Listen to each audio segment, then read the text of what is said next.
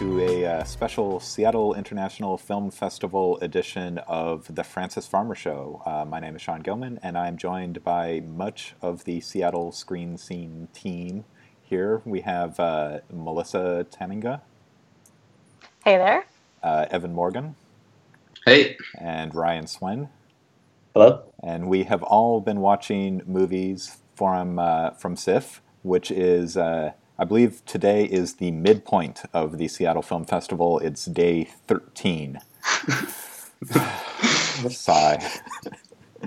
Uh, Midway through the marathon. Yeah, so we thought uh, we thought now would be a good time to kind of check in and see, uh, kind of talk about what some of the things that we have seen, uh, some of the stuff we liked, some of the stuff we did not like, and then we'll do another one of these when the festival is over, which I I believe will end someday.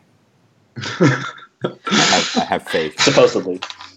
That this is not going to go on forever. It just feels like it. So, uh, how are you all doing, and how has SIFF been treating you? Evan. uh, it's been okay. Uh, I have been watching a few things, uh, maybe less than I thought I would, but there's something about the length and uh, sort of infrequency of the screenings that makes this festival seem exhausting, even when I'm sitting at home avoiding going to see films at the festival. So, uh, seen maybe a little bit less than I thought. Uh, and most of the things that I've seen, I haven't really liked that much. So, it's not been my favorite festival so far. But there are 13 more days, so yeah, that's a lot of time to improve. You never know what's coming. Is this your? Did you go to the SIFF last year, uh, Evan? Yeah, I mean, I grew up in Seattle, so I've been to okay. many a SIFF uh, in my time. But. Okay. But this is your first time covering it. Yes, this is my first time with a pass and not just sort of cherry picking the uh, screenings that I want to see. So, yeah, it is a slightly different uh, experience covering it. So, Mm-hmm. Uh, how about you, Ryan? This is also your, your first time covering SIFF. Uh, this is my first time and my second time attending. I attended last year, and I grew up around here, and I lived here for five years. But I don't remember ever going to any of this any uh, festival screenings then. So this is my second, and it's been going all right. I've definitely been going to a lot less than I had planned. Uh, I had a very ambitious uh, calendar setup, which I absolutely ruined on I think the second day, and but it's but uh, the movies I've been seeing have been fairly good. I deliberately picked ones that I thought I would enjoy, and for the most part, I've enjoyed them. So it's been okay. It's been uh, I, I saw I've seen a relatively good pace, but it hasn't been too frequent. Right on. And and Melissa, you are you are covering uh, covering stuff from our remote outpost in Bellingham. yes, yeah. So I um, last year I did go down once um, because I I really had to see Sunset Song on the big screen. So that's why I was down last year. But this year I um, just decided to it would be easier to stay home. So I was going to watch a ton of screeners, but I've watched a grand total of three screeners mm. so mm-hmm. far. Um, but at least two of the three are are well, actually all three of them I think would, are definitely worthwhile. And I did choose um, films that I, you know, I read a few things about them, and I and I hope that they would at least be ones that I would be glad to have seen. And I and I would definitely say that that's the case um, so far. Um, I did try to look for some female filmmakers, and um, the two that I've two of the the films that I've seen by uh, female filmmakers are were really good, and um, they're both feature debuts. So that was that was kind of nice to um, to see that happen. So so far so good. Three out of three. right on. Uh, what about what about you, Sean? Uh, this festival is. I, I, I have mixed thoughts on on SIFF this year. Like on, on the one hand, uh, I think it's been I think it's been run very well. Like I've been going I've been going to a lot of screenings. Uh, this year, it's just kind of worked out with like babysitting with the the schedule that I'm able to like go at nights and everything. And for the last few years, there have been like some weird like SIFF like technical malfunctions or organizational problems, and there's been none of that this year. Like everything is is starting on time. We're getting in. There's been no screw ups with like projection or anything. So like logistically, I think the festival's been run run really well this year. Uh, I think the the movies in general, uh, I have been kind of lackluster. Uh, at least compared to last year and and the year before, and uh, I think there there are a couple reasons for that. Um, mostly because like the uh, the archival programs the last two years have been really strong, and this year it's just kind of meh. Mm-hmm. Uh, mostly because I just have no interest at all in the in the Marseille trilogy, which is like their big archival thing. Well, it's just uh, such a long commitment to yeah sit down for those. Yeah, for, I saw the first one, but I missed the second two. Yeah, I mean, and and two years ago it was the Apu trilogy, which is like amazing, mm-hmm. and we got mm-hmm. and they played them all all three in a row, and so like me and me and Sina like sat in the Pacific Place and watched, you know, one after the other after the other, and that was like a really cool experience. And then last year they had like, you know, chimes at midnight and. Uh, mm-hmm. uh, they had Douglas Sirk uh, film. I yeah, uh, uh, Dragon Inn. Yeah, they had Dragon Gate oh, yeah, Inn. They had the the Lubitsch uh, Heaven Can Wait. Uh, the the Chinese film uh, they played last year, The Big Road, was like really awesome. And, and oh yeah, it's a great movie. Their Chinese film, they, uh, their archival Chinese film hasn't played yet. It's uh, it plays next week. So, you know, at this at this point in the festival, it seems kind of lackluster. Uh, last year, uh, there was already Sunset Song, which was like one of my favorite mm-hmm. films of last year, and and Love and Friendship, which was one of my favorite films of last year, and like A Bride mm-hmm. for Rip mm-hmm. Van Winkle, which was really cool, and then like Chimes at Midnight, which is amazing, and uh, this year it's been kind of less exciting. Like most of my favorite films this year are stuff that like we saw in Vancouver. or, yeah, I mean, if I had yeah. not gone to Vancouver, this would maybe be uh, a more thrilling selection of films. But uh, yeah, having seen a lot of those already, yeah, kind of dwindled mm-hmm. the, the options a bit. Yeah, but on on the other hand, I haven't really seen anything bad. There's just been a lot of mm-hmm. like this. This is a good. Well, movie. Sean, this is this movie is fine. I, I, I like this. It's okay, but no, nothing has made me angry yet at this festival. Which either either nice. either on like the management side or the movie side. So, you know, I, I'll, I'll take it. the high bar you've set here. Yeah. So yeah. There were some terrible introductions last year, or at least one, I think. Oh my god! About yeah, yeah and, you had that one, Evan. Yeah, and that uh, that individual is no longer with the festival, and you know, I'm not. Do we know that hey. for sure? He's yeah, he's nowhere near the uh, like the list of programmers where he was last year. Mm. He's not mentioned at all. You've seen no sign of him, and I you know, I don't want to take credit for that, but uh, and I certainly you know, the Johnnie To titty incident will live in infamy. I don't, yeah. I don't, you know, want to be responsible for anyone losing their job. You know, that would be awful. But uh, yeah, there's been nothing like that. Like all of the introductions yeah. have been really cool. Like the Q and A's have been very, very professional and very competent. The the couple that I've seen, so you know, it was cool. I saw Aubrey Plaza I was like in this like hey. five, four rows away from Aubrey Plaza. And that was cool. It was like the biggest celebrity I've seen at SIFF ever. ever? Yeah, the the, previ- the previous biggest celebrity I'd seen was uh, was Chapman To last year. So. I keep getting notifications about the Anjelica Huston tribute, yes. so always say. line up yeah. for that. Uh, I'm I'm good. Yeah, SIFF, SIFF's, uh, who SIFF chooses to to have as a, a tribute is always like fascinating. It's basically like whatever whatever actor would agree to come. Right, exactly. Mm-hmm. whoever really was whoever was available, who like has a movie that is yeah. out or is going to. Yeah, well, and actually, that's how I felt about the like the archival films so far this year. Like it, in other years it seemed like there was maybe a few things that were like paired together or there was like a purpose but this year it really just seemed like they kind of took whatever recently had a DCP floating around and decided that was going to be what they showed. So Yeah, and I think like the the best archival thing was probably Cabaret, but they paired it with like this with like an actual cabaret act, and I don't want to see that.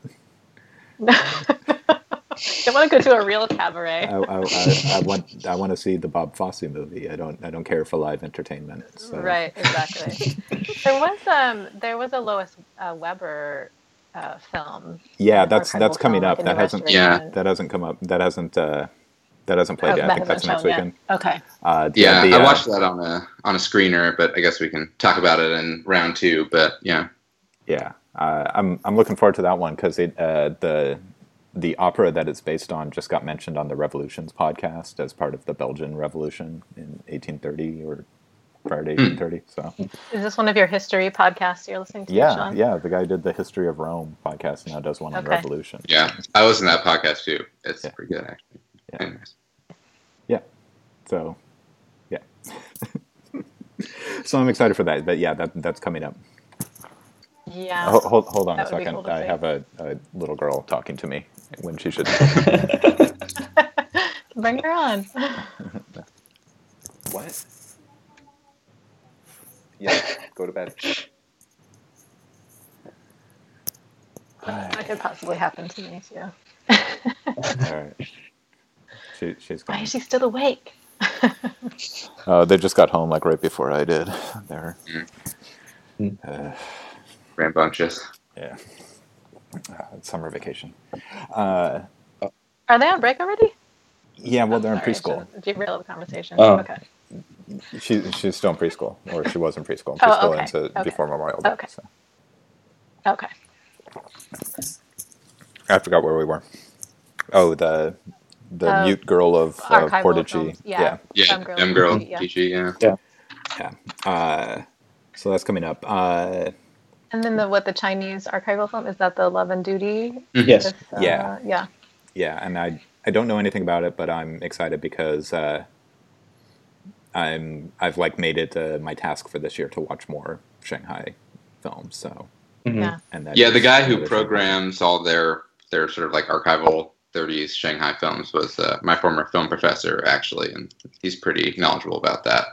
Um, Yeah, is that like the the weird the Area. weird, the weird old guy?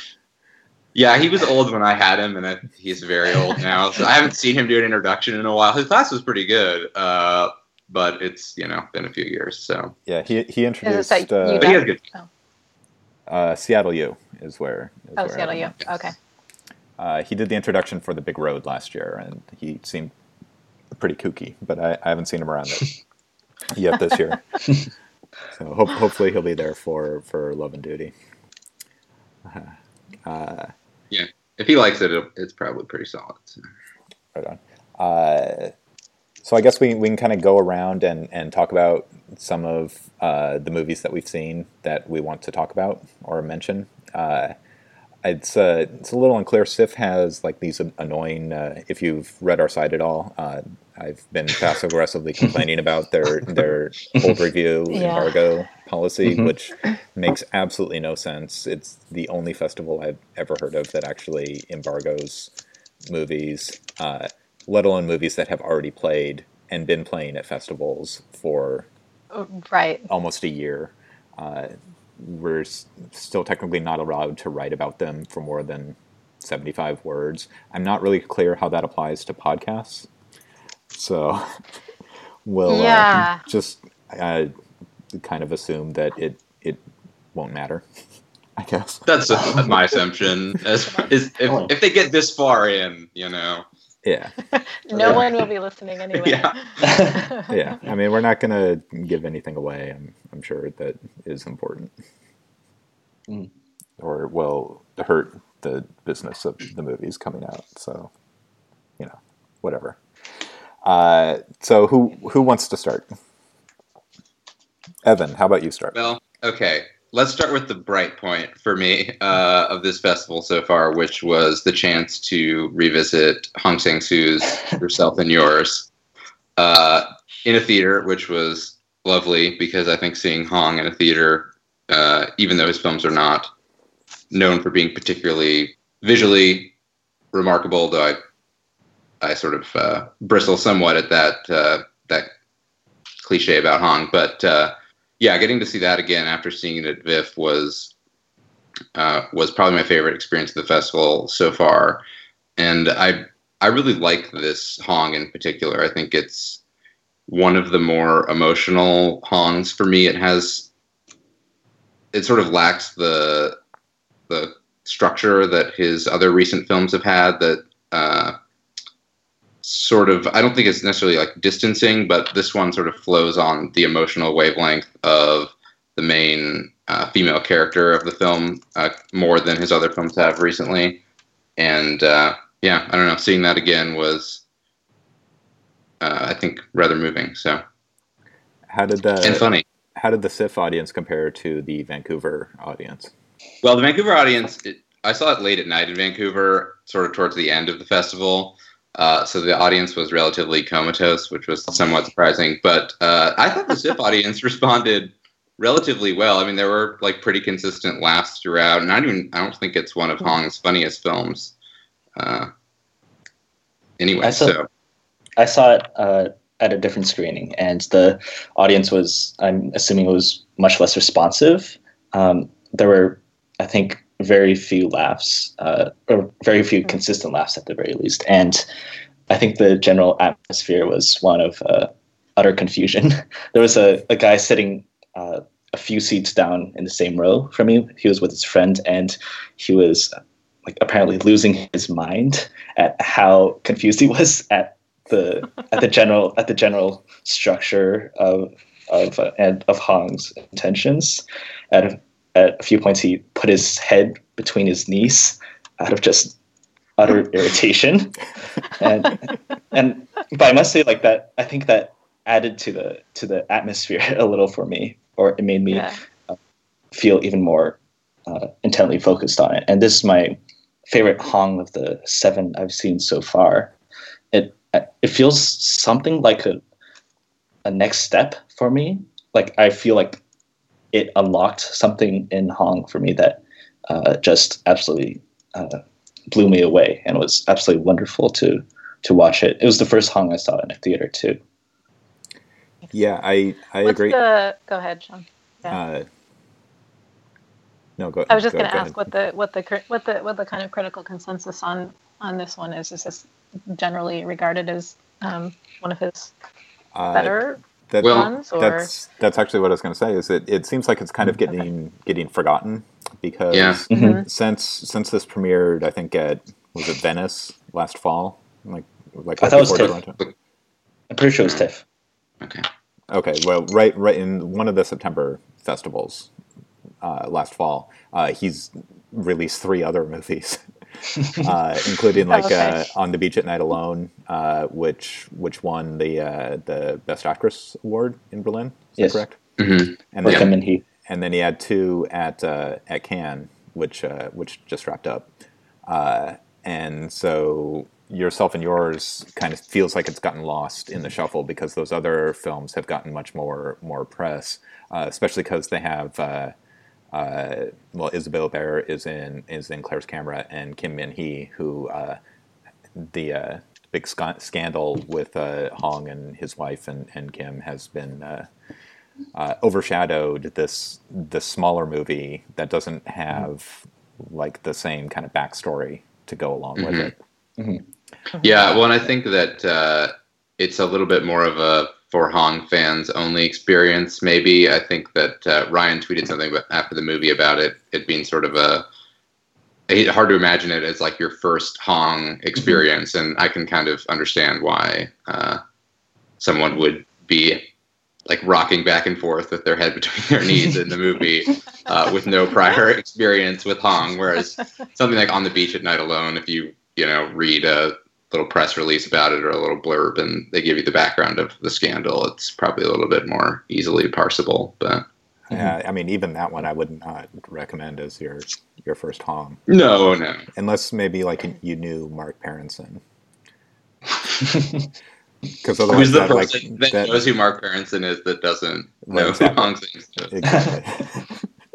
uh, Yeah, I mean, I think uh, as far as that goes, I think like uh, right now, Wrong Then is is probably like a better intro to Hong. Starting point, yeah. But uh, like I do, I do think Ryan Ryan is right. Like I think there is something like really special about yourself and yours. Like it is.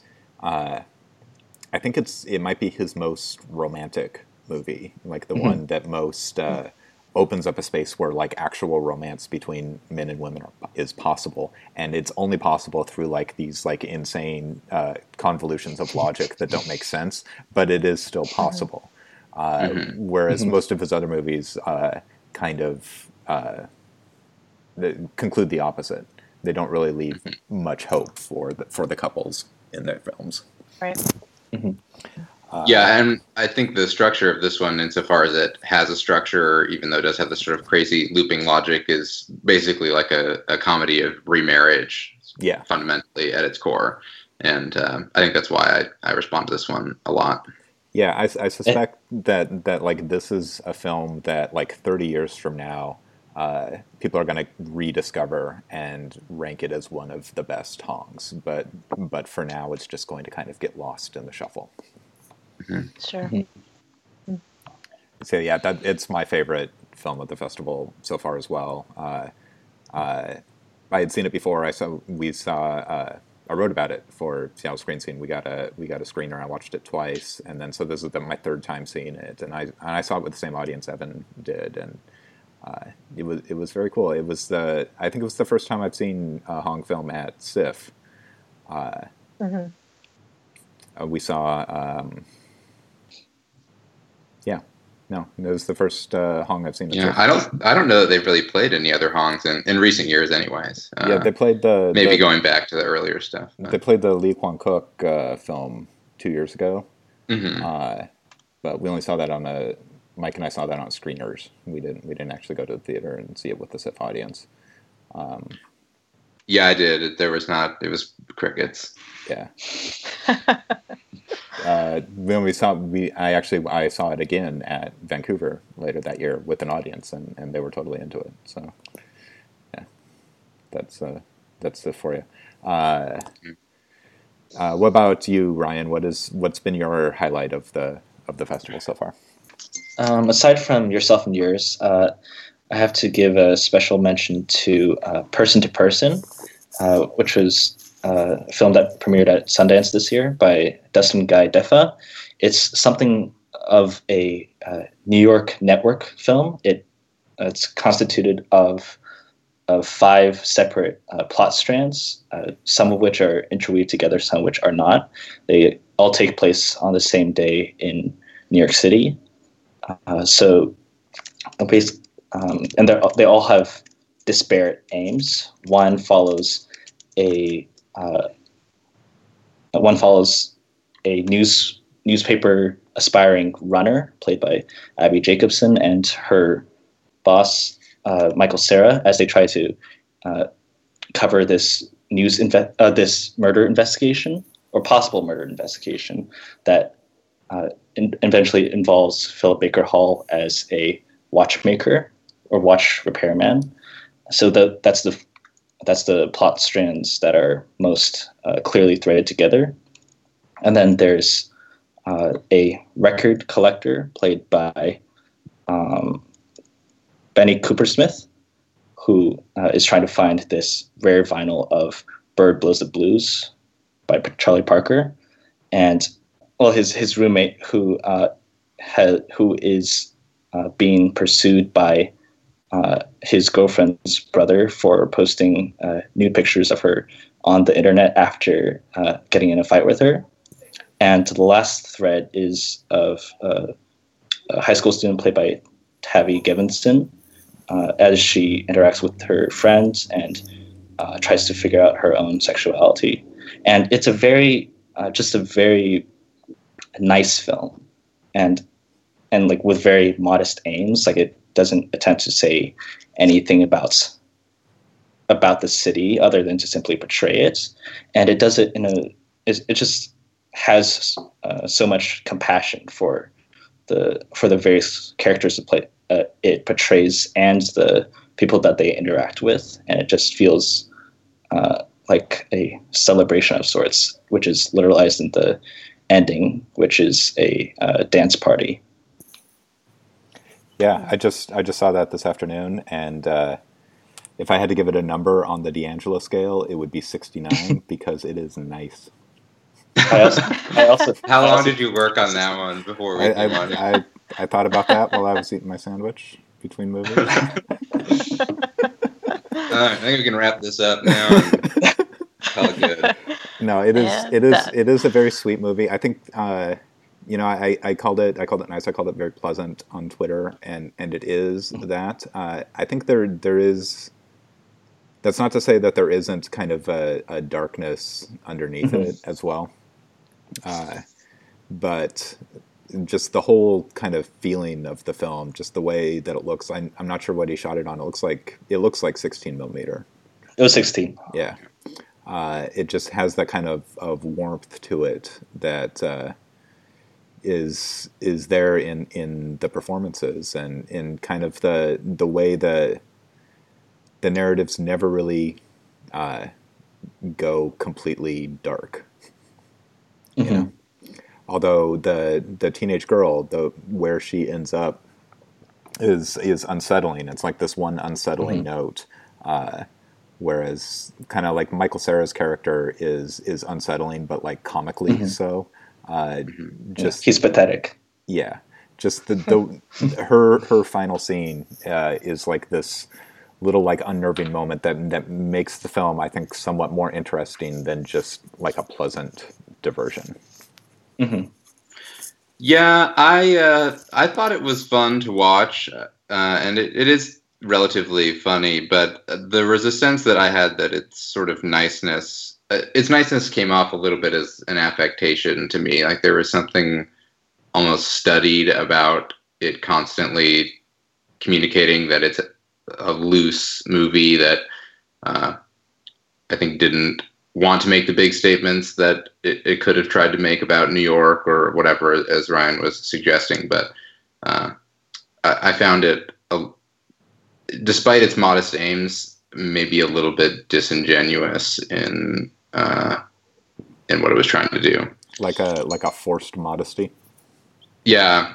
Uh, well, it means I think that uh, Dustin Guy Defa comes across as a very smart filmmaker, and I I guess I could just see the seams of him sort of constructing uh, maybe a more uh, tight, controlled kind of network narrative movie, and then taking a few pieces out to not have the stories connect because lots of other network mo- network narrative movies have the stories all intersecting. So this one has Mhm. two that just don't, and you know, lots of other New York movies uh, have a, a similar kind of look, but he maybe burnishes it uh, a little bit more than some of other some other sort of American indie films uh, by shooting it in in rather lovely 16 millimeter. So I don't know. I had nothing particularly against the film, but uh, I found that I wasn't quite as enveloped. I think because of that by the warmth that I think it does want to project. But I do think you're right, Sean, that there is a sort of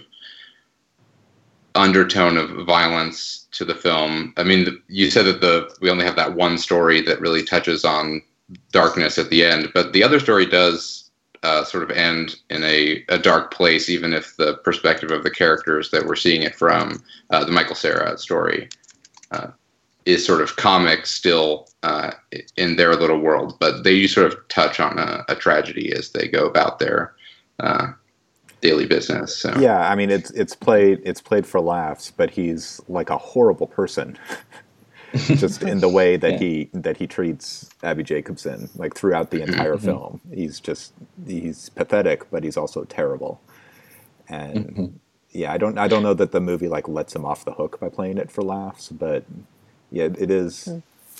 there is something more to it there than just being funny.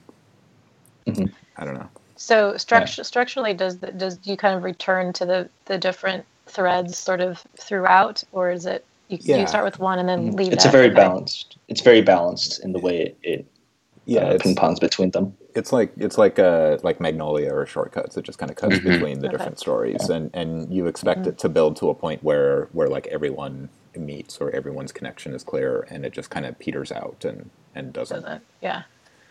Uh, Yeah, Is I was sort like- of. Uh, oh, go ahead, Is, Melissa. is there a themat? Sorry, I was just gonna, is there like a thematic sort? I mean, overarching, or is it just like here are some people living their lives, and they happen to be in New York, or like, what's the I mean, I what? at the at this the closest it gets is like love, Mhm. Okay, Yeah. which you know, we all Yeah, experience and bonding. Yeah. yeah, well, like person, you know, interpersonal relations, you know, Mhm. Yeah. It. but it's not. With yeah, it's it's more like kind of variations on a theme rather than like a, a statement about, you know. yeah. mhm. It's like And a is that kind of what you meant? Is that kind of what you meant then, Evan? Like it's not. They're just like here. I'm here are some things, but I don't want to make go too far in making some kind of a thesis or some kind of a. Yeah, I mean, I think it, in a way, by not really committing to anything, it's not committing in order to project its sort of amiableness, but by not committing, I think it sort of ends up doing itself a disservice, maybe, uh, and and sort of shows that I think Dustin Guy Defa may be a little too uh, cunning for his own good and how he constructs this film. I, I guess I sort of was initially surprised too. I had heard that the film had these stories that didn't really intersect, and when it started, I sort of thought they were going to be more like discrete short stories. And I do kind of wonder if I would have responded to the film more if instead of this balance that it tries to go for of bobbing back and forth between the stories, if each one had played as its own narrative and had sort of concluded uh, before we went to the next story. Mhm. Something about the structure of it just didn't quite didn't quite land. Mhm. Right on. Uh, how about how about you, Melissa? What is your uh, what's your highlight so far? My highlight of the three that I've seen. Yeah. Um, well, the first one I saw is probably the the highlight, um, and this is a film by Amanda Kernell, who this is her uh, first film. She did uh, a couple of shorts before this, but this is her first feature. Um, it's a film called Sami Blood, um, and it's a Swedish film. She herself is a Swedish Sami. Um, and she wrote and direct directed the film. It's a it's a it was inspired by her own grandmother um, and, and essentially kind of her grandmother's experience. Um, and the impetus behind it was to sort of reconstruct this the little known discrimination against uh, this semi nomadic reindeer herding uh, community of Sami people in 1930s Sweden. And the film uh, centers on a teenage girl from the the Sami community. It's this they're this indigenous um, people that were there long before um, what you might think of as your quote unquote Europeans came uh, to Sweden. But it, it centers on a teenage girl from that particular nomadic um, community, and she goes with her sister to a Swedish boarding school. Um, she's at first quite excited to go. She's drawn to the promise of this outside um, other world beyond just reindeer and nomadic living. But she pretty quickly realizes that the Swedish running the school and those kind of surrounding the school um, in the Swedish community think of the Sami children as as lesser human beings, if not uh, subhuman, and they're they're kind of treated as such. So the story is really about this girl's really desperate attempt to fit into the Swedish community and hide her roots and her origins, as it were. But it's quite painful because um, she becomes a person who, in a way, belongs nowhere, not fitting into this dominant oppressive group, but also starting to be seen as a traitor of a kind by her own family in the Sami community. Um, knowing about the film a little bit before going into it, I read a little bit about it, um, and I was a little worried that it would be the kind of it's an issue centered film because obviously it is very much about racism and the structures of white supremacy. But um, Kernell really, I think, beautifully centers the film on the personal and on the particular character and the psychological specificity of that central character. And she doesn't leave uh, issues of race and structural systemic racism behind, but she roots it in a particular person and in a particular person's um, desires, her story, her state of mind. And um, Kernell did say that she didn't want the film to be a quote uh, educational film. She said she wanted to really explore the what she called the colonization of your mind, and um, she wanted to explore how some in the older generation of Sami people that she had seen um, had essentially rejected their own people. And the film does very much feel like an expo- exploration of how someone might evolve into a rejection of one's own personal history and community or ethnic roots. Um, and she she actually, in terms of the film structurally, she book, bookends the film with an older woman and a funeral, and then most of the film is a, a flashback to that woman's younger self. So that section fun- functions as an explanation of sorts of how she got to where she was or is as that older woman. Um, and then it ends really, really beautiful, kind of beautifully, um, not tidying up things because I don't think you can necessarily tidy up um, it based on the, the subject matter, but it it leaves you with the impact of what happened to the younger girl and the choices that she made, and also just just the childhood stress of of where she got to as an as an older woman. And I uh, the other thing, so that's just the story on the story level, but the, the film is also really um, beautifully shot. It has a lot of intimate close-ups that reminded me a little bit of something like Lynne Ramsay in Ratcatcher, um, which I actually read later that she uh, Lynne Ramsay's film filmmaking was an inspiration for for Kernell. Um, so she has these intimate close-ups on faces and and and body parts. Um, she uses a, a lot of handheld camera, um, although not too much too much shaky cam. But and then those intimate close-ups are paired with these long shots, and that pairing of the close-ups and the long shots really invites us into that intimate space of the character, but also gives us a sense of how isolated and and lonely she is. And um, one of the things I wanted to mention about the film too is that the central um, character is played by a um, Sami girl herself, who apparently the language they they speak is only a few hundred people speak it in in Sweden. She the, uh, Kernell wanted to find um, an actress who two sister actresses who were actually sisters and who spoke the language.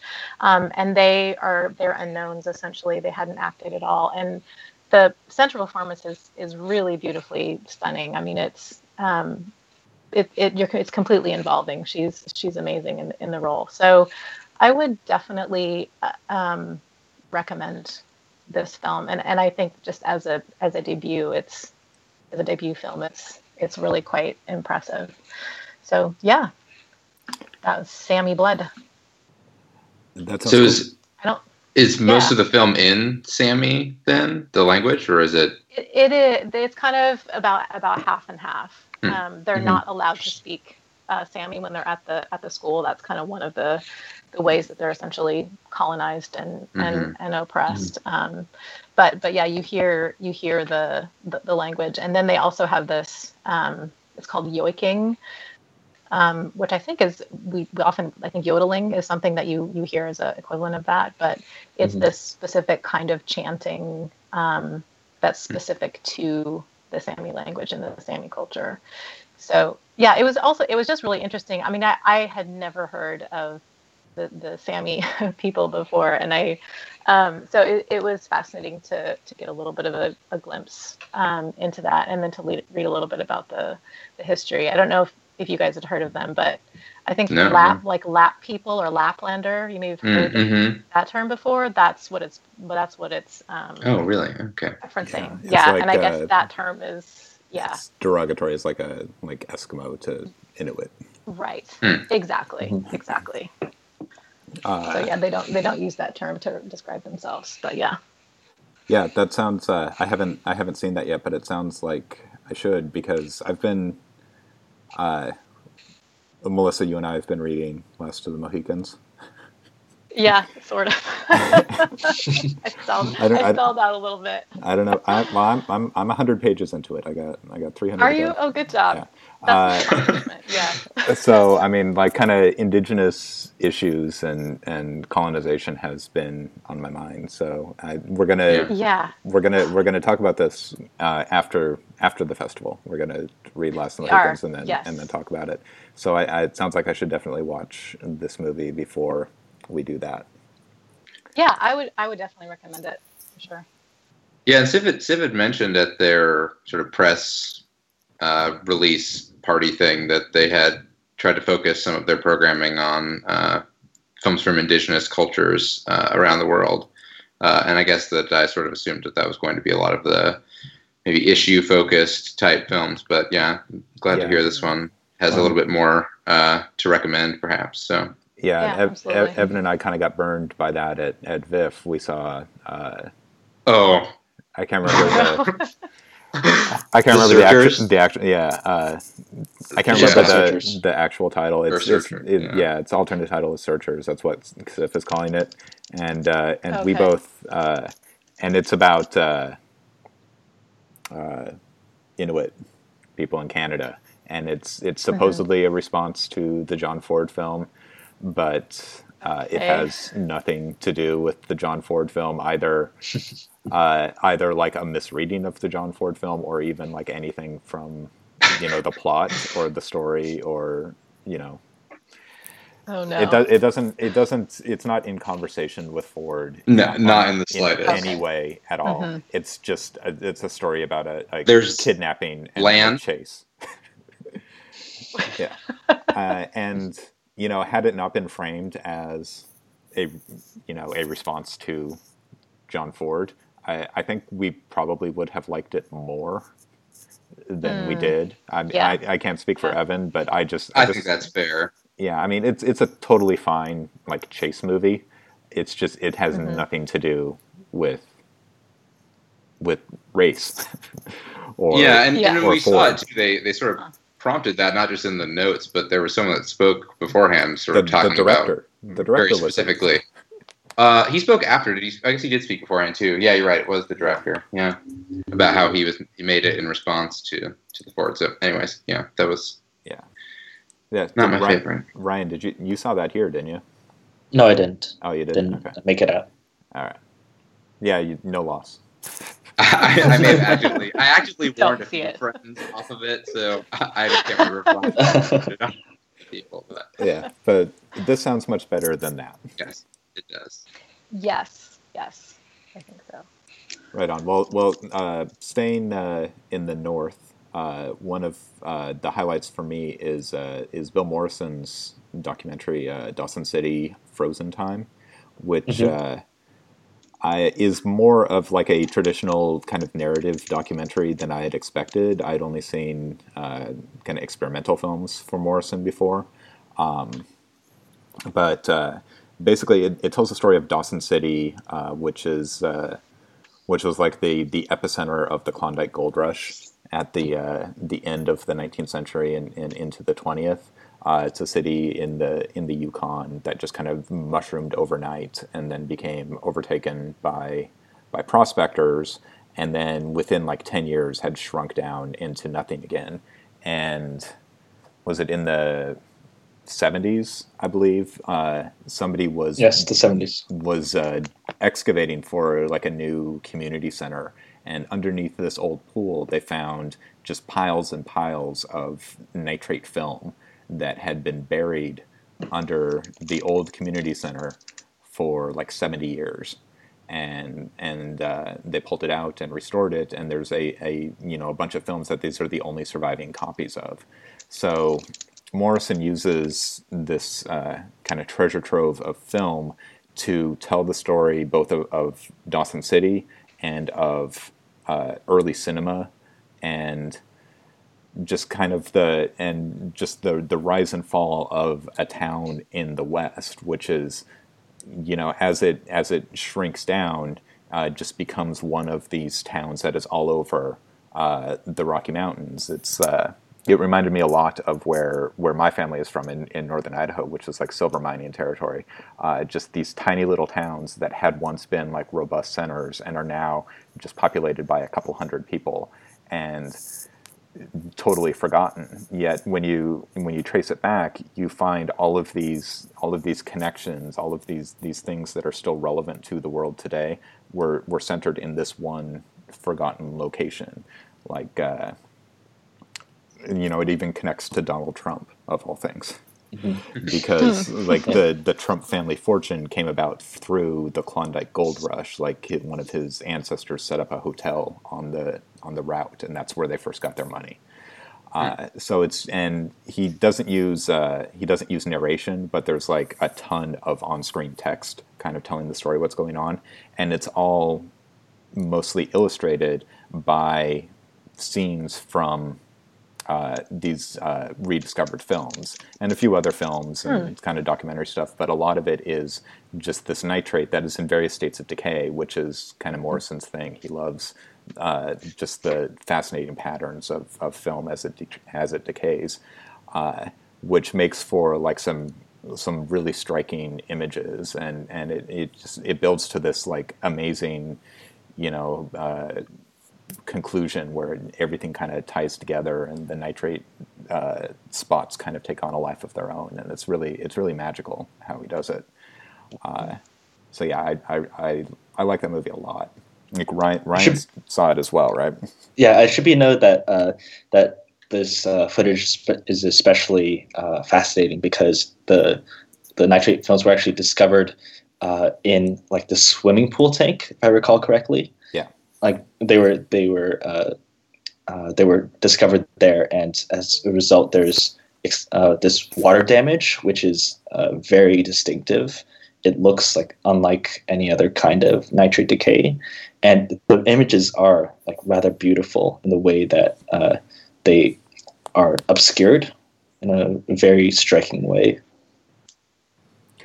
Yeah, it's it's it's just uh, it's it's like a seemingly kind of simple story, but I just kept I kept being struck by just how how it could you know it's either that this that this one location this Dawson City is like the locus of so many uh, connecting threads of of recent uh, North American history, or it's that if you examine any place and dig like deep enough in any location, you find those same threads. And I couldn't I couldn't decide which side the film comes down on, like whether everything is connected or whether this one specific spot is special. I think it's important that he delineates, uh, like at like the uh, sequence, the extended sequence just before the the title credits is this uh, retelling of the origin of of film, and like he talks about the Lumieres, the the kinetograph, and why not, and the and the last notes before is the description of the first nitrate fire, uh, which uh, was fatal and like which produced multiple fatalities, and this fire uh, recurs throughout. Like it, like so many of the theaters were destroyed and then rebuilt in Dawson City, and I think he's trying to su- suggest that it is uh, very, uh, it is very specific to to Dawson City, but that is a sort of representative of a larger whole that uh, has that effect to varying degrees. Yeah, I mean, there's something there's something you know fascinating about the history of, of the West. Like all all of the cities here are, are are new. All of the towns are new, yet they're constantly being destroyed and rebuilt. And there's it's it's a place that doesn't have a history in any meaningful sense that we can like understand that is like recorded going back more than like 200 years. And yeah i don't know. That as as a, a westerner i'm like really kind of fascinated by by this subject. Yeah, I was really uh, bummed that I wasn't able to make it to this one, but uh, yeah, I guess I'm surprised to hear that it's sort of more of a traditional documentary because I too am really only familiar with his uh, more experimental films. Uh, but so do you did like do you feel his? Does he have a sort of strong voice in it, or is it basically Yeah. just contextual information that's being provided by the the No, cards? I guess I'm just thinking, it's it's picturing it's, something like Adam Curtis making a found footage thing with uh, nitrate film or something, wondering how yeah, ideological or, or whatever. Well, I mean, it's it's narrating kind of the facts of the story. It's not uh, not Adam Curtis where he's kind of like explaining like a theory of the world. He's just kind of Mhm. laying out like exactly what happened and and juxtaposing things and having little asides like uh, you know. Uh, as like a, a teenager, Sid Grauman was in Dawson City working, making money, and then he went to Hollywood where he built theaters. Uh, just kind of like weird, kind of factual tidbits like that, and just building this this whole story out of details. Uh, so I mean, it could just as well have been on-screen narration, but our, or uh, voiceover narration. But uh, I think I think Morrison just likes silent film. He just wants it to remain silent film. So it's it's not intertitles, but it's but it's text on screen, and it it is like it's recognizably the same work as or as from the same filmmaker as those experimental films, but it's much more conventional. It's actually getting a, a regular theatrical release. Like Kino Lorber picked it up and they're putting it out in theaters. So it's it, you know it's a mainstream documentary that that anybody could watch and, and understand. It's just it's got some experimental quirks to it. So it's like it's like a melding of the 2 Mhm. traditions Mhm. that I think Is work, he- that I think I works very well. I haven't seen any of his his other films. Is he is he kind of like an an as does he do like essay films? Or does he do uh, the documentaries, or is he more kind of Uh, kind of found footage, found footage with like found silent Okay. film. Uh, Okay. I've only I've only seen a, a few. Uh, there were two of them at SIFF two years ago. Uh, one on, on World War One that I really liked. That was uh, the uh, I think Beyond Zero, 1914, 1918. Uh, that kind of built the story, the whole story of World War One out of out of decaying found footage shot like in the trenches and on the battlefields and on the home front and such. Uh, but that didn't have any like on-screen titles at all. It it's just built the story out of the images, and you kind of had to piece together what was going on on your own. But also just like strikingly beautiful images of, of decaying film. that's cool. So yeah, uh, that that's one that will be coming out in theaters. So uh, we probably shouldn't talk about it because it's under embargo. Whoops. Oops. and it's called Dawson. I keep wanting to say Dawson's Creek, but it's Dawson's. Da- Dawson, Dawson City colon frozen City? time okay. because it's cold there Mhm. and it happened a long time ago. I guess I, I don't know. and and film is is from frozen images. Right. Yes. Yes. And It's a lot of metaphors working there. Yeah. Uh, so, Evan, what else have you seen that is of interest to you, or that you would Uh, like complain well, about? I guess I somewhat like you. I felt that much of what I've seen has been somewhat lackluster uh, and maybe a little bit on the forgettable side. But there were two films that uh, did get my ire up quite a bit, so I thought I would uh, rant about those briefly. Uh, the first one was Knife in the Clear Water, which sounded like it would be more in my wheelhouse, sort of a slow cinema uh, film that uh, comes from mainland China. Uh, it's from a Hui region or Hui people uh, made it and, and from a region in central China that obviously doesn't get a lot of sort of cinematic play. It's a you know predominantly Muslim community.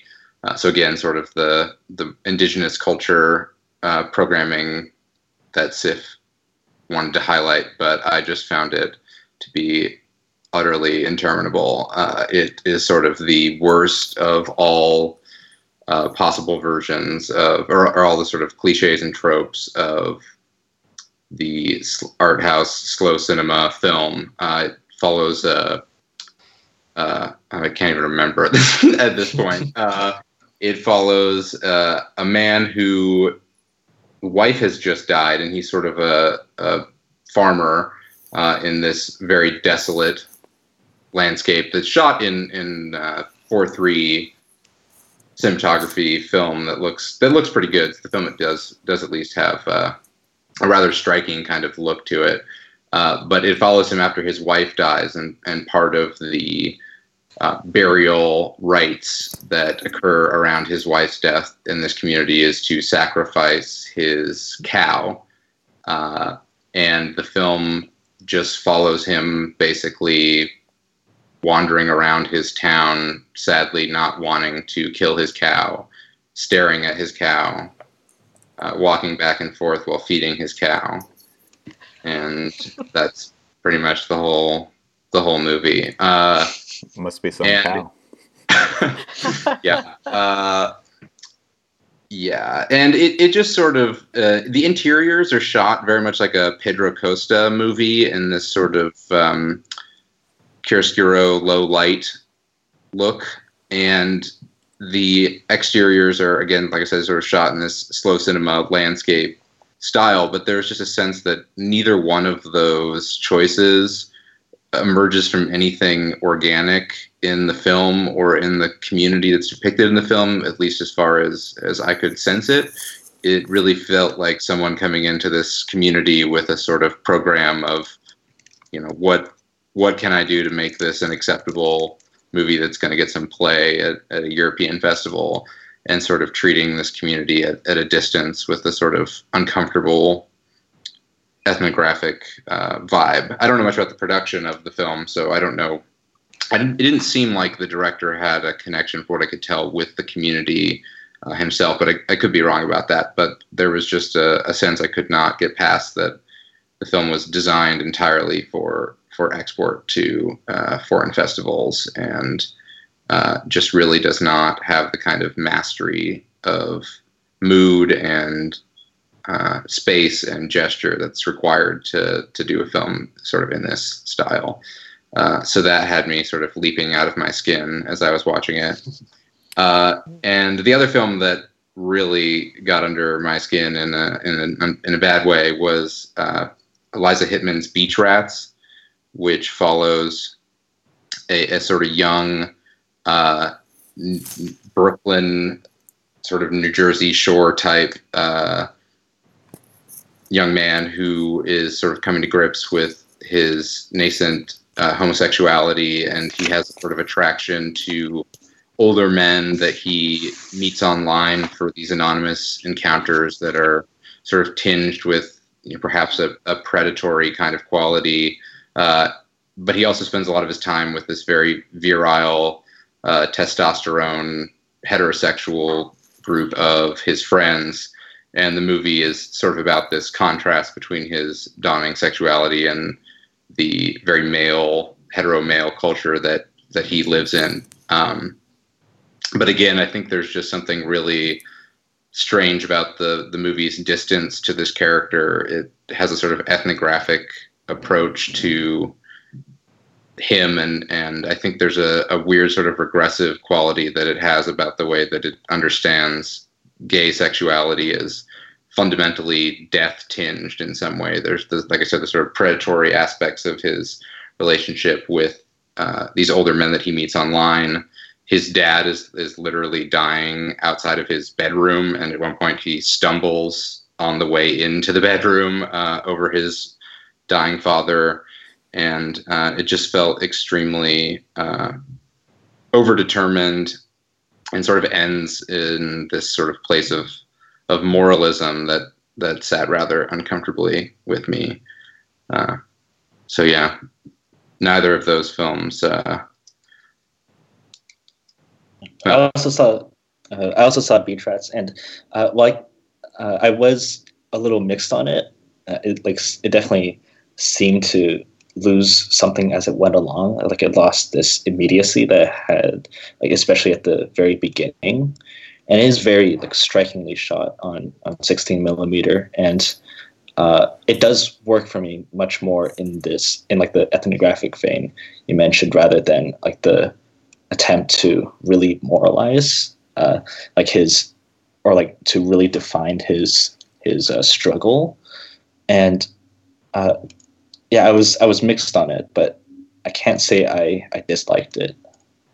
I do think that the the lead performer, uh, whose name I, I, can't remember off the top of my head, uh, who I think this is his first major starring role in a feature mm-hmm. film, uh, is quite good uh, in the mm-hmm. film, and he is a, a, fairly commanding presence on on screen. But I just yeah, I couldn't get past the sense that uh, Hittman just did not really have a real sense again uh, of this community or or in particular this this person's psychology. It just felt like something uh, from a sort of different era in a way. Yeah. And he and she uh, surrounds him with uh, with his like not only his uh, his his uh, friends but also a, a potential girlfriend who he is both attracted to and not attracted to. He's not aroused by her. That's made very clear. And then also his uh, his family, his father and uh, his mother and his sister, his younger sister, and uh, the way they're handled is a little strange. Like it, they aren't really fleshed out particularly well, especially in comparison to uh, to even some of the of the men he uh, uh, has sex with. Do you do you guys know much about the director himself? If, if he like what his perspective is? Is he? Uh, uh, it's actually a woman. Yeah. A woman, Oh, it's a yeah. woman, This, this okay. is her her second feature. Uh, I'm I'm not uh, I haven't looked into her actual perspective. Mhm. Yeah, and I, I guess I hate to sort of play the the card of uh, you know criticizing the film for coming from an artist who you know doesn't sort of come from the community that's depicted in, in the film because I don't think that's a priori a, a problem necessarily, but Mhm. um, the, again, just the sense that it's looking at it in a somewhat uh, moralistic way while simultaneously marrying that with this sort of ethnographic impulse creates this strange tension that ends up feeling kind of purient and, and voyeuristic uh, when I think it's it's very much trying to be empathetic uh, and, and wants to be, but uh, sort of I think ends up at a sort of weird uh, middle ground that it doesn't really have a the a way to resolve. I will say there are two absolutely incredible vape trick montages, and and in general, like it, I think it uh, it portrays the this like the the partying scenes or like the scenes where they're just hanging out with a, a very interesting vibe. Like it seems at both uh, both very grounded and yet slightly alien in a way that really appealed to me. There, there are vape tricks. Yes, there are two vape trick montages. Uh, they like the they. I- I'll agree with Ryan; those are definitely Yes. the highlight of the film. I mean, Sadly, I, they're- I didn't even know that was the thing. I'm, I'm very old. a- Yes, uh, th- those take place uh, sadly in the first two thirds. The last third is sadly lacking in them. no vape tricks. No vape tricks. All right, so uh, what has disappointed you, Ryan? This is, Um, let's this is the, the negative hour of the show. uh, um, let's see. I can't say this necessarily disappointed me. I quite liked it, but I'll uh, say. Can I say a retrospective Sure, uh, one for this? whatever you want. Uh, I saw, sure, I saw the uh, the James I- Merchant Ivory uh, film Maurice from 1987. It was the uh, 30th uh, anniversary restoration, uh, which basically follows um, the main the, the title character Maurice, uh, played by James Wilby, as uh, he grows up in uh, early 20th century England as he uh, discovers his sex- his gay sexuality and like has to deal with like the the very oppressive culture around, around that in like because homosexuality was illegal uh, at the time in England and he it follows him as he, he grows up he becomes friends and sometime lovers with Clive played by Hugh Grant and it follows as they like they start out together and then they grow apart as Clive adapts to the society and he marries a woman and he strongly urges Maurice to to marry to do the same and instead he strikes up a relationship with Clive's uh, groundskeeper Alec played by Rupert Graves.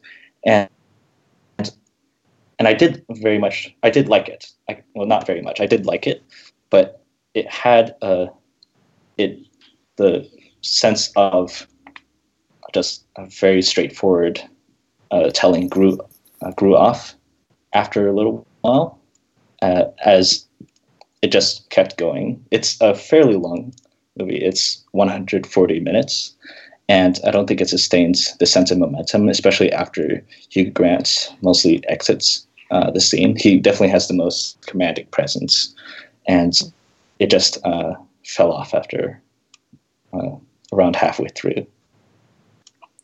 Yeah, I, I have seen that. I saw it like two years ago. Uh, I Mhm. remember liking it, but I don't remember why.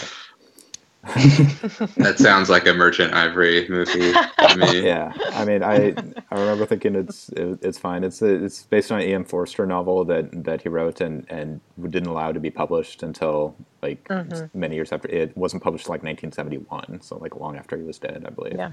Uh, Mhm. and I don't know. I mean, it's I yeah, I can't I can't say one way or the other. I will say this was the first uh, Merchant Ivory film that I saw. I haven't seen any of the, the classics, as it were, so I can't You- comment on if this falls anywhere. They're good. You like should, you should check them out. Yeah. I've heard very good things about them. Room, Room with a View is great. Howard's End, Remains of the Day. Those are both really Remains good. of the Day. Yeah. Yeah, when they're on their A game, they can be pretty good. So. Mhm. I don't. Has has have either of you seen that movie? I haven't. No, seen I haven't no. seen that one. Uh, No. I haven't even read the book, but yeah, I would like to. I like E.M. Forster a lot. Yeah, me too. And, but yeah, I haven't read it either. Okay. Uh, Melissa, anything uh, disappoint you? Which of, which of the three movies you've seen did you not like? most disappointing. um, well, the one that was maybe most disappointing was the one I actually just caught up with today and haven't had too much time to think about. Um, but I maybe want to tag team that with you a little bit. It's a Vampire Cleanup Department. Yeah. Um, and I feel like you maybe should take the lead on that one a little bit just because you're the Hong Kong cinema expert. Yeah. And um, so, I, yeah, I guess we could talk about it. I mean, I I kind of knew because I had read your review um, that I probably was I would probably wasn't going to be wowed by it, but um, I I might have liked it a little bit better than you just because I have no idea what all the films that the film is referencing, so everything felt very fresh to me. sure. Um, whereas it sounds like from your review, um, You, you you never like, forget well, that. There's, there's yeah. You, never forget There's the first time you saw a happy a hopping vampire. exactly. I mean, a hopping vampire. I mean, I was kind of sold at that point.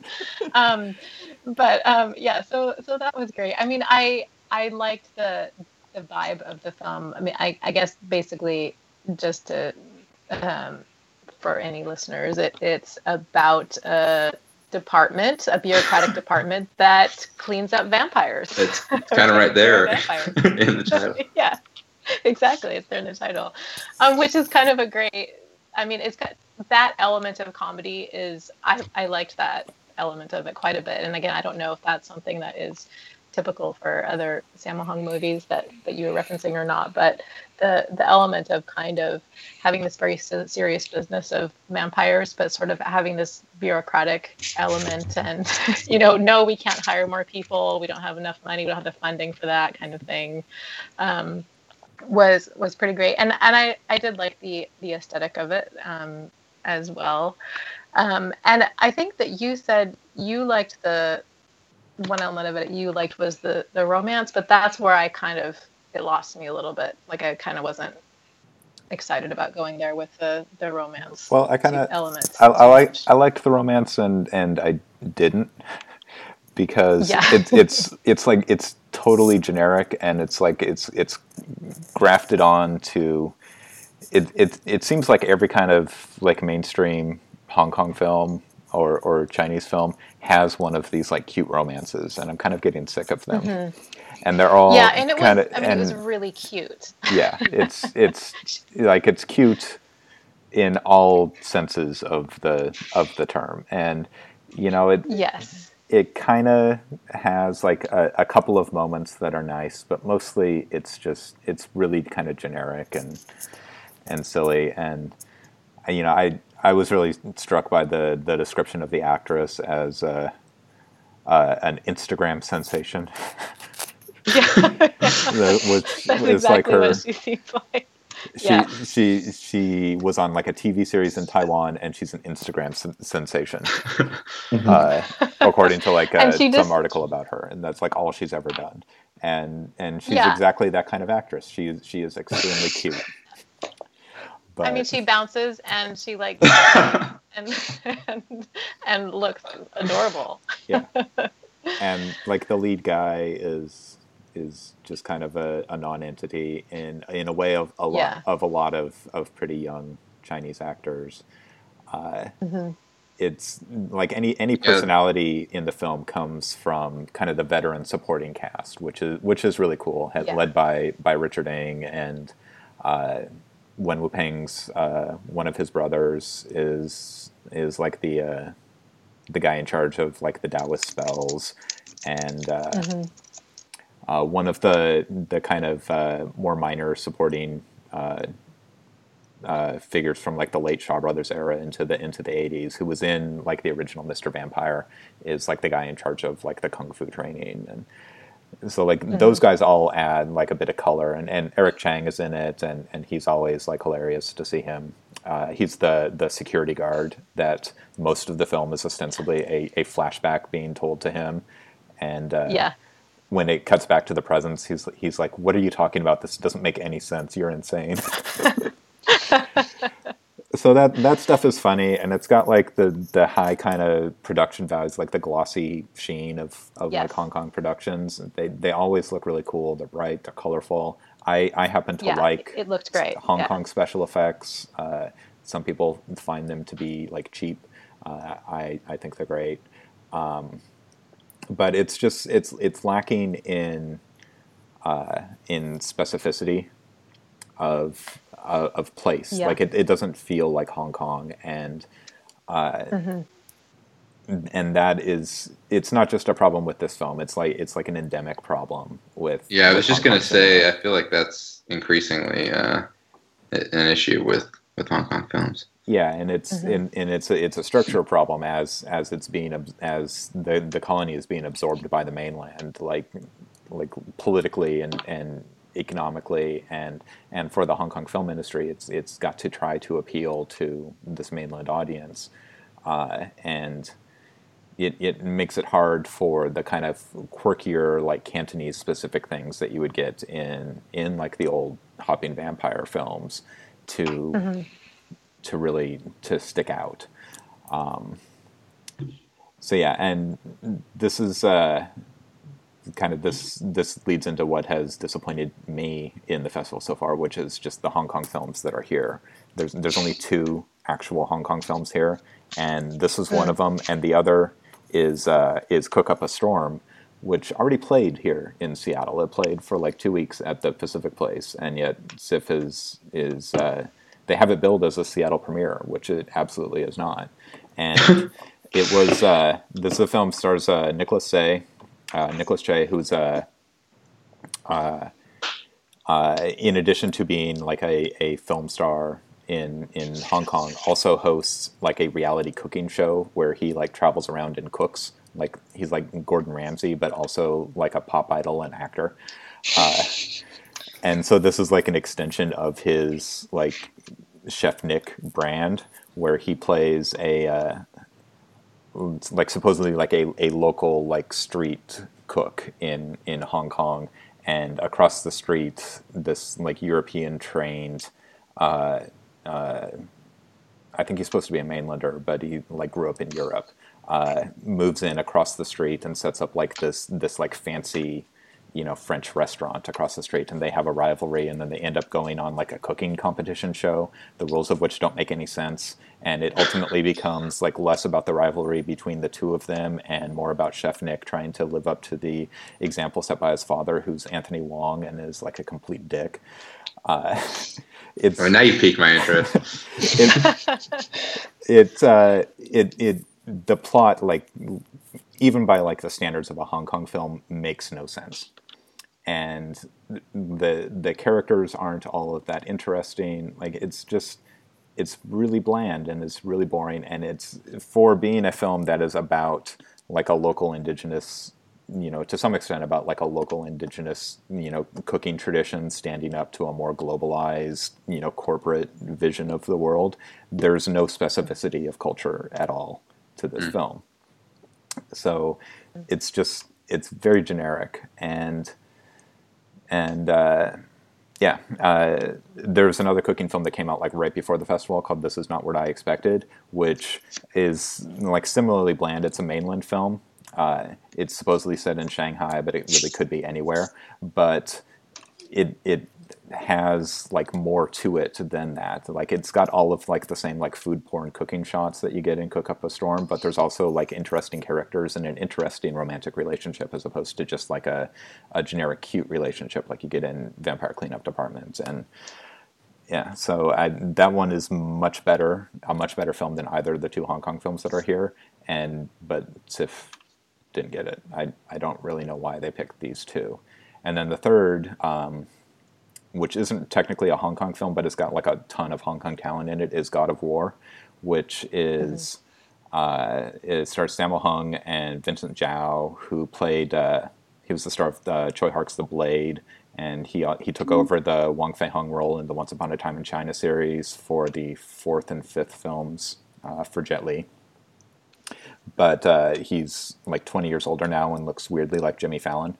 Uh, and they're they are like Chinese generals fighting uh, Japanese pirates who in the Ming Dynasty who are kind of like invading these coastal towns, which is uh, I think it's the same plot as uh, or kind of the same like setup as King Hu's uh, The Valiant Ones, which uh, is like an okay movie and also starred Sammo Hung, but it's like 40 years old.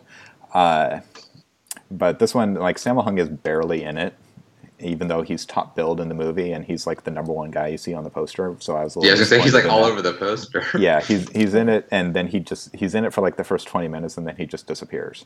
And it's mostly just about Vincent Vincent Zhao kind of outsmarting the uh, the Japanese, and there are a lot of war scenes in it, and and the action is really good. It's it's directed by Gordon Chan, uh, who's like a veteran Hong Kong director and really knows you know how to shoot an action scene.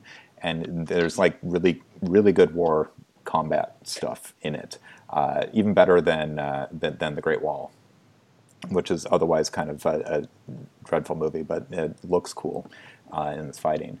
Um, but God of War is like not uh, not even subtle about the fact that it is like PRC propaganda. Like it, mm. it, it, could not be more obvious that it's like about like the workers and the proletariat and the women, and they're all like joining forces to beat back like the invading armies that are like coming in on the coast and taking over their towns. Like it is, it's like the story of the Communist Party in the 20th century, and it's it's hmm. really kind of obnoxious how how that leaks into what what you know could be an otherwise like interesting film. Uh, kind of hurt by Vincent Zhao in the center uh, of the film, who seems like way too old for the part because he's supposed to like be this young uh, like genius general, and he's got a, a young pretty wife, but he's like in his fifties. Well, and also he's a, not a performer that I mean. I think he's he's just not the most interesting performer to begin with, but uh, he doesn't radiate intelligence either as a performer. That's sort of a strength. He's a cast as a genius general. Yeah, uh, that's not that's the like, most obvious casting choice for that role. Yeah, it's like the Jimmy Fallon effect. uh, and I mean, he's he's he's a he's a good uh, like martial arts performer, and, and, he he's a fine actor. But I mean, there's a reason why people did not like him in the Once Upon a Time in China series. Like he he just does not have the the kind of innate charisma of, of somebody like a Jet Li or or Sammo Hung that that makes you like really interested in him. So he just kind of recedes to the background of every scene that he's in, which you don't really want in your like inspiring general. Uh, he shouldn't be the least interesting person in the movie. Mm-hmm. So yeah, I, I'm I'm hoping there there's a lot more Chinese films to come in the second half of the festival. So I'm hoping things pick up. And because, that because, that one's also getting a re- a release, like a regular release. Yeah, God of War actually opens here on Friday. That's what I thought. Yeah. Yeah. So, I mean, go go see it for the action. Uh, inoculate yourself to the Communist Party propaganda, but uh, yeah, and and don't expect Sammo to be doing much of anything. There there is one cool. He he does have a fight sequence with. Uh, with Vincent Zhao, which uh, which reminded me of uh, of Sammo's fight with Lau Kar-leung in in Pedicab Driver, where it's kind of totally extraneous to the plot. It's just Sammo wants to wanted the chance to fight with Lau before they were both too old for, to, for it to be worthwhile. Uh, it's it's kind of like that, except Vincent Zhao's also already really old. So, but but it's cool. I mean, anytime you get to see Sammo fight, it's cool. But his uh, his film that was at SIFF last year, uh, My Beloved Bodyguard, was I think like was really underrated. I think it's actually a really cool little film, and he he gives a great performance in that. But but here he's just he's basically just like cashing a paycheck. So that was disappointing. Uh, okay, so let's uh, go around one more time and, and talk about some movies, and then we will go to sleep because it's uh, getting late, and my kid's are going to wake me up at like six o'clock in the morning. So, uh, Evan, what else? What else you want to talk about? Uh, the one other film that I saw that I, I sort of didn't respond to immediately while watching it, uh, and I guess I should say that I saw it on, on a screener because I think that's somewhat relevant uh, as perhaps why I didn't uh, wasn't quite as taken with it as I thought I would be. But that was the Thai film uh, By the Time It Gets Dark, which has actually sort of grown uh, in my mind since I saw it a couple weeks ago. I don't know that I could provide much of a, a, synopsis for what it's about. It has a very strange structure where it sort of starts uh, following this filmmaker who's uh, filming a documentary about a Thai political activist who participated in the student protest that ended in a massacre that's a, a well known political event in Thailand in the 70s. Uh, and so it sort of starts as a more uh, direct kind of narrative movie like that. But uh, after about 30 minutes or so, uh, characters sort of start morphing into other characters. People's psychology seems to sort of uh, change suddenly, and uh, past and present are, are weirdly, and, and fact and fiction are sort of weirdly mingled, and, and the sort of borders between all those things uh, become uh, really porous. Uh, it was a film that I, I, sort of felt a little bit like its politics at the beginning uh, were very clear in a way that was a little bit off putting to me. Not that the movie is polemical necessarily, but it just foregrounds the, the political content that it's interested in exploring so clearly up front that that kind of put me off. And then the way that it morphs into more of a, a sort of dreamlike art movie partway through uh, i also found uh, perhaps a little bit rote at this point. Uh, I, I, think the comparisons to uh, obviously the, the most famous uh, thai filmmaker uh, Apichatpong Weerasethakul uh, are accurate in the sense that the movie does have a similar uh, ability to sort of change on a dime at, at any moment. Uh, but there's something about the way that Joe's films bury what they're about a little bit, that he's a sort of more clandestine filmmaker that I'm drawn in more, whereas this felt very much on the surface for me. Uh, but that being said, it has sort of stuck with me, and I think that the the director has an eye for capturing some uh, rather strange images. Uh, there's the final shot of the film, especially, mm-hmm. has a sort of uh, acid-like uh, sky. The sort of color correction is very distorted, um, and so individual moments like that have really stuck with me and a lot of people seem to just who I sort of uh, follow and, and whose tastes I, I share uh, responded quite strongly to this film. So uh, that's one that I sort of wish I had gotten a chance to see in a theater because the way that it has this sort of dreamlike sense uh, may have been more enveloping uh, if I wasn't watching it on a screener. And I know you saw that one, Sean, and yeah, I was curious right. what you, what you, what you thought about it. Ryan Ryan and I actually both uh, saw that last night in the theater, mm-hmm. and I think we we both really liked it. Uh, um, yeah, I I, uh, I kind of I, I knew what it was going to be. Like the first half hour, I'm like, oh, okay, this is one of those mm-hmm. movies. This is the Asian minimalist movie. It's talking about history. It's talking about culture. Mm-hmm. It might be like a little weird. It's a little meta. It's self-reflexive. And then it uh, it turned into something else entirely, and I had no idea what it was and after like about an hour of not knowing what it was, I, I like I, I I figured it out. Like it started to make sense to me. Like or like I came to like an understanding of it that made sense to me, and then I was like, okay, this is really cool. I, I like this a lot, and uh, yeah, I uh, I don't know. It's uh,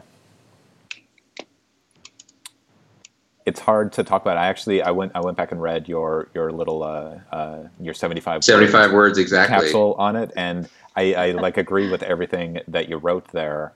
Um, it's just the the way that you write about it, like you know, potentially being anything is something I really I really loved about it.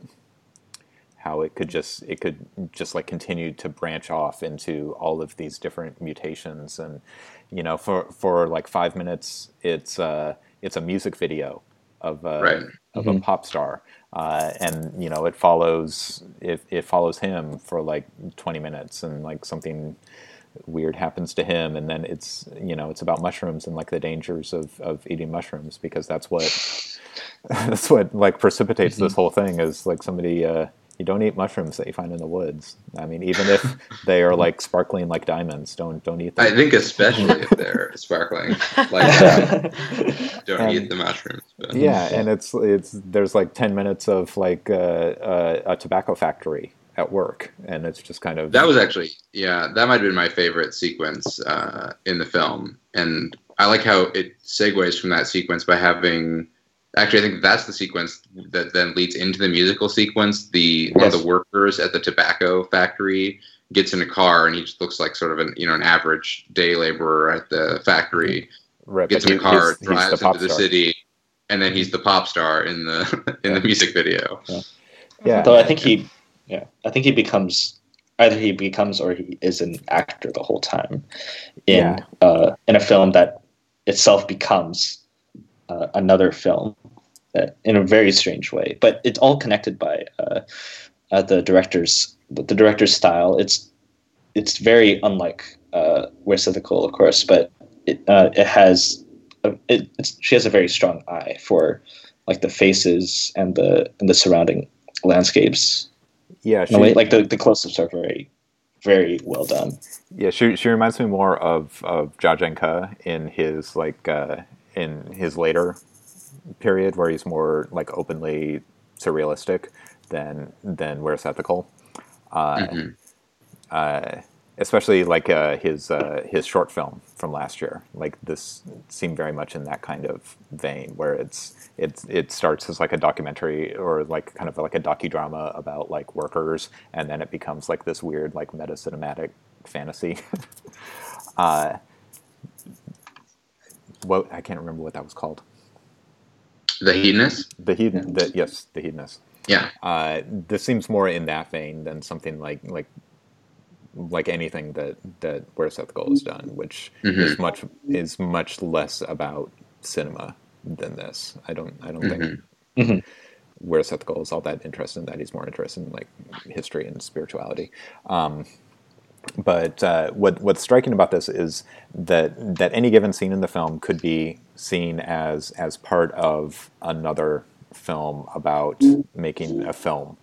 So it's you you think you're in this reality for this first half hour. Like this is a movie about a woman preparing to make a movie about this historical event. And there are like cuts to like recreations of that historical event. That might be flashbacks or they might be parts of the movie uh, kind of like uh, uh, uh, good men good women the Hou Hsiao-hsien film. Uh, and then but then it becomes all of these other movies. Is it uh, a movie where this pop star is acting in this movie about a tobacco farmer? Is it a movie about a movie where the pop star is acting? And it just goes on and on and becomes you know it, there's no actual like reality to grasp onto. It's all it's all just kind of unmoored, just kind of floating in space. This unreality between between film and reality, and history and and the present, and there's not really anything to grasp onto. And I think that's that's really kind of exciting the way that she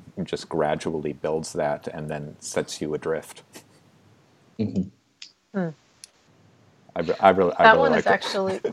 Yeah, I want to catch up with that one. That was one I was looking at too, and I'd have to see it on screener. But there is actually one more screening on Thursday night. It looks like Yeah. at nine thirty. Go see it, Evan. oh, 9.30. It's so late. yeah.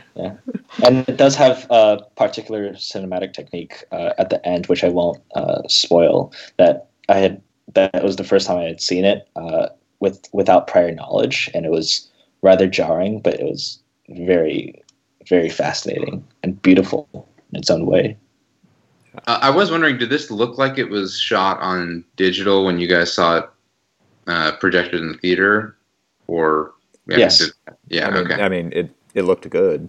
It didn't look Yeah, like, yeah. like cheap Yes. digital, but I mean, everything. Yeah, that was my other like weird little qualm with the movie. I, I guess I was. Uh, it's sort of one of those films where I really wanted to get lost in the texture. If I had felt a little bit more able to get lost in the texture, uh, it might have uh, worked a little bit more for me. And uh, I think some of these films that sort of try for this dreamier mood uh, when they're shot in newer digital formats uh, just don't quite have that that same uh, atmosphere for me. So I was just curious if the screener was sort of compressing that or or not. But I do think that if I can manage to stay awake at 9:30 on Thursday, it would be worth seeing again. There there is no analog texture in our rootless digital reality.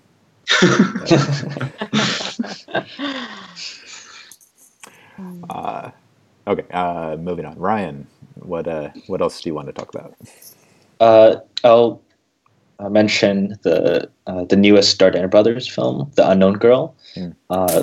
It premiered last year at Cannes, and uh, it, for I think the first time in their career, it received a fairly mixed response uh, because it uh, it marries their uh, tr- their regular uh, fiercely humanist uh, their their humanist concerns with a more traditional narrative. This in this case, it's a genre, almost genre mystery about uh, about a possible murder. So the the main character is a, a doctor played by Adèle Haenel, uh, who, uh, when closing up one night or after hours, uh, the the buzzer rings and she doesn't open and and later that night a woman is found possibly murdered on the beach and she becomes obsessed with with this case because she feels a certain uh, like she feels a strong responsibility for this person's death. And it and it follows her as she uh, goes about her rounds making house calls and she uh, shows the photo of this of this woman uh, of this girl really. She's uh, later revealed to be uh, a teenager. And she sh- shows the photo and it casts uh, the doctor as both uh, this healer and as this investigator and it dovetails actually rather nicely. And the movie lose, loses a little bit uh, towards the end when it focuses more on this investigator role but the final scene is uh, absolutely uh, haunting in a way, and it's rendered with the trademark Dardenne uh, handheld, although it doesn't uh, as aggressively follow the uh, the character, the main character, as in their earlier films, and it's a very wonderful movie, which uh, really really stuck with me. Yeah, that's when uh, Evan and I saw that at at VIFF last last year. Uh, I think I liked it more than than you did, Evan. Uh, I actually, well, yeah, you maybe relatively. Although I, I guess I don't really count myself as, as the biggest Dardenne fan. Although I, I did like this one. Uh, I think because I find their films to be jerry rigged in a way that they, I get the sense that they sort of try to hide that uh, with the handheld style. Uh, but the more recent films they've made, I think, have foregrounded the what they're actually doing with the narrative a little bit more. And I like that this one used the thriller structure and the genre trappings of the thriller uh, to sort of make that that narrative uh, construction that that they employ feel a little bit more natural to what the film was doing. So, uh, I, I, like I said, I, I, don't think that I'm ever going to be fully converted to the the Dardenne camp, but uh, I did like this one. Yeah, I I, uh, agree. I thought the uh, the kind of uh, Catholic, almost almost uh, Dostoevskian idea of like uh, universal guilt, I think melded nicely with the the film noir conventions, where where she feels you know responsible for this thing which is the impetus for the thriller as opposed to like a typical noir where where the the hero makes a mistake and is punished for it.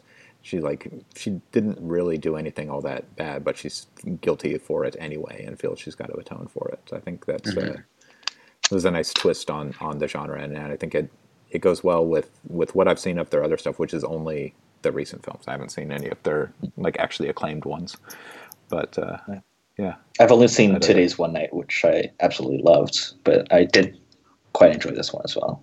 Yeah. Right on. You're not a big you're not a big Dardenne fan either, though, Sean, right? Although you said you haven't seen the. Yeah, I, I, haven't. I haven't seen the early films because they look depressing and sad. they are. these new ones definitely. The newer ones have a. They're more open about the sort of redemptive uh, I, spiritual quality. I, I, re- I require ones. I require base genre thrills for my depressing and sad movies. Uh, if I don't get like a mystery or like some sex and some violence, then I'm just, I'm just bored. I, that I would say pretty closely aligns with my own uh, policy on that. So I, I second that. Yeah. You guys, well, I don't know, Sean. You just need to watch some of the earlier films. Get over your sure, taste for genre there. Yeah. I'm like the I'm the inverse uh, of Dogma '95. I, I require musical sequences and and dog and uh, genre. Gilman 2017. Yeah. uh, well, okay. So, Melissa, what is what is the third movie you saw? the third movie I've seen. Um, it is a Finding Kukan by um, female filmmaker Robin Leung. Uh, it's her first feature film as well. It's a documentary about a documentary. Um, a documentary about this 1941 uh, Academy Award winning documentary called Kukan, The Battle Cry of China. And uh, the Finding Kukan, this 2016 documentary, is also it's about that earlier documentary, and it's also about this Chinese American woman named Li Lung A Li Li Ling Ai, who was credited only as technical advisor to the 1941 film, but whom um, Robin Leung suspected was a great deal more than that, uh, more involved in in the film than that, and so um, the original 1941 documentary itself um, features on the ground footage of sort of the, the horrors, atrocities of World War One um, in China, uh, something that American audiences hadn't really seen or really had, had thought that much about um, necessarily. And uh, the film is unique in that it, at the time that Leung set out to make her documentary, there was no available print, and all the other Academy Award-winning documentaries do have available prints. So, um, this film in particular was kind of this this mystery, and so this 2016 documentary that Leung um, created is part of it is about setting out to discover if there is some print of this 1941 film to be found. Um, then the other aspect of, of the film is that the 1941 documentary is credited credited to the a photojournalist Ray Scott, who um, he didn't go didn't make any other films, um, but he shot the footage of this 41 documentary. Um, but but Leung, based on this TV interview that she found of Li Ling Ai, this Chinese American woman. Um, Lee seemed to be describing this 41 documentary as her film and her story that she wanted to tell, even though she just got this technical advisory credit for it. Um, so this 2016 documentary sets out to figure out exactly what Lee's role is in the making of the film. So basically, the documentary is guided by kind of two questions: Who is uh, Li Ling Ai, and why is why has nobody heard of her? And then also, is there this is there a surviving print of of Kukan? Um, and I wouldn't say that that the documentary is particularly extraordinary as a, a, film. It does have a little bit of a kind of a TV documentary type feel, but but its key questions are, I think, really compelling, especially as it just explores the the figure of of Lee herself and uh, what she would have faced in the in the 1930s landscape, both as a woman and as a, and as a Chinese American woman. Um, women, um, kind of, you know, into the starting in the 30s, didn't really helm films at a, at a certain point the, um, in Hollywood, and then also Chinese women certainly wouldn't have either. Um, and so she, you do get this sense of her as being this rather extraordinary, kind of forceful character, and Leung does make an effort to kind of tease out how and why she was extraordinary. Um, I did also appreciate Leung's personal presence in the film. She has herself, I believe, fourth generation generation Chinese American, and so the film has some personal resonance and significance um, for her that she does um, insert in, into the film. It's kind of you're following her as she's making these discoveries over a period of about seven seven years, and I I was in the end left wanting a bit more more information about Li Ling Ai and really mostly wanting to see Kukan itself. She kind of peppers the documentary with little snippets of of Kukan, the 41 documentary, that are really interesting and really compelling. Um, but there's you're left wanting more. Um, so I don't know if that's a good thing that I wanted more, or if it if it meant there was a there's some lack in in the film itself. Um, so again, I, I guess overall I would say that the documentary is the subject matter is is really interesting. I'm not sure it's as as a documentary itself, it's um, has a, a, lot to recommend. But I guess if you're interested in in the subject matter, I would I would recommend um, checking it out. So yeah. Right on. Yeah, it's always. I don't think it's always so hard to judge documentaries because you. Yeah. You feel like they should, you know, do something other than just be an interesting story. You feel lame just right. saying, "Hey, that's a cool story." exactly. Yeah. It's not, it's not cool. And I mean, she does. She does she does right? She does try some interesting thing i mean well she makes efforts for example to do reenactments that are not necessarily reenactments. She's kind of like these shadow characters maybe playing what she kind of assumed would have happened based on letters that she found and that kind of thing. Um, but it, it feels a little bit forced. It doesn't feel completely kind of organic. Hmm. um, to the film. And and she also she doesn't have a lot of talking heads which, which i appreciated. She instead instead of talking heads most of the time she'll just kind of feature herself in a, a conversation with someone. Um, but yeah. I, I i'm it's hard it, yeah like you said it's hard to know whether it how to, how to judge the film itself Right. So was was finding Kukan or sorry Kukan the the actual documentary? Is that a, was that a feature length documentary or it was? Yeah. A, mm-hmm. hmm. Yeah, it is. Um, not overly long. I think. Let me see if I can find it here. I think it's like maybe. Um,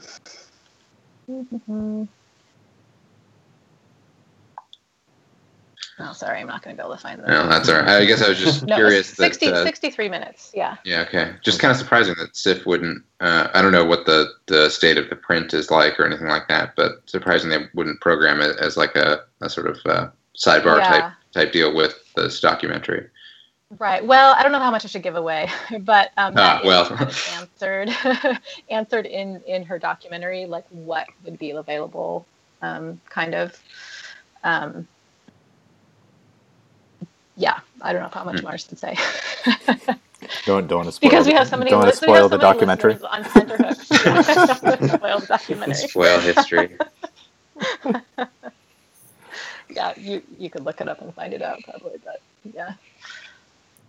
All right. Uh, the last one, the last one I want to mention uh, is uh, Bad Black, mm. which is uh, a really interesting film from uh, Uganda uh, that I did not get to see with an audience, which mm-hmm. would have been like on the on the one hand it would have been like a lot of fun and really fascinating to see it with an audience because it is it is very much a a very fun, crowd pleasing, entertaining movie.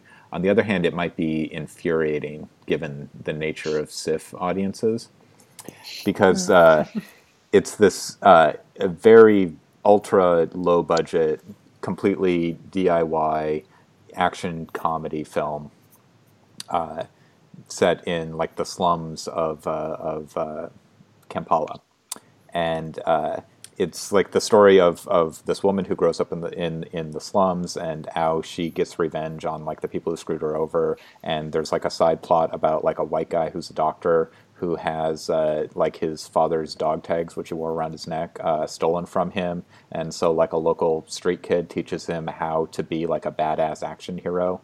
So he like a commando. Yeah, commando. There's like a training montage, and then he like goes into and like just starts like shooting people with machine gun, and it's it's hilarious.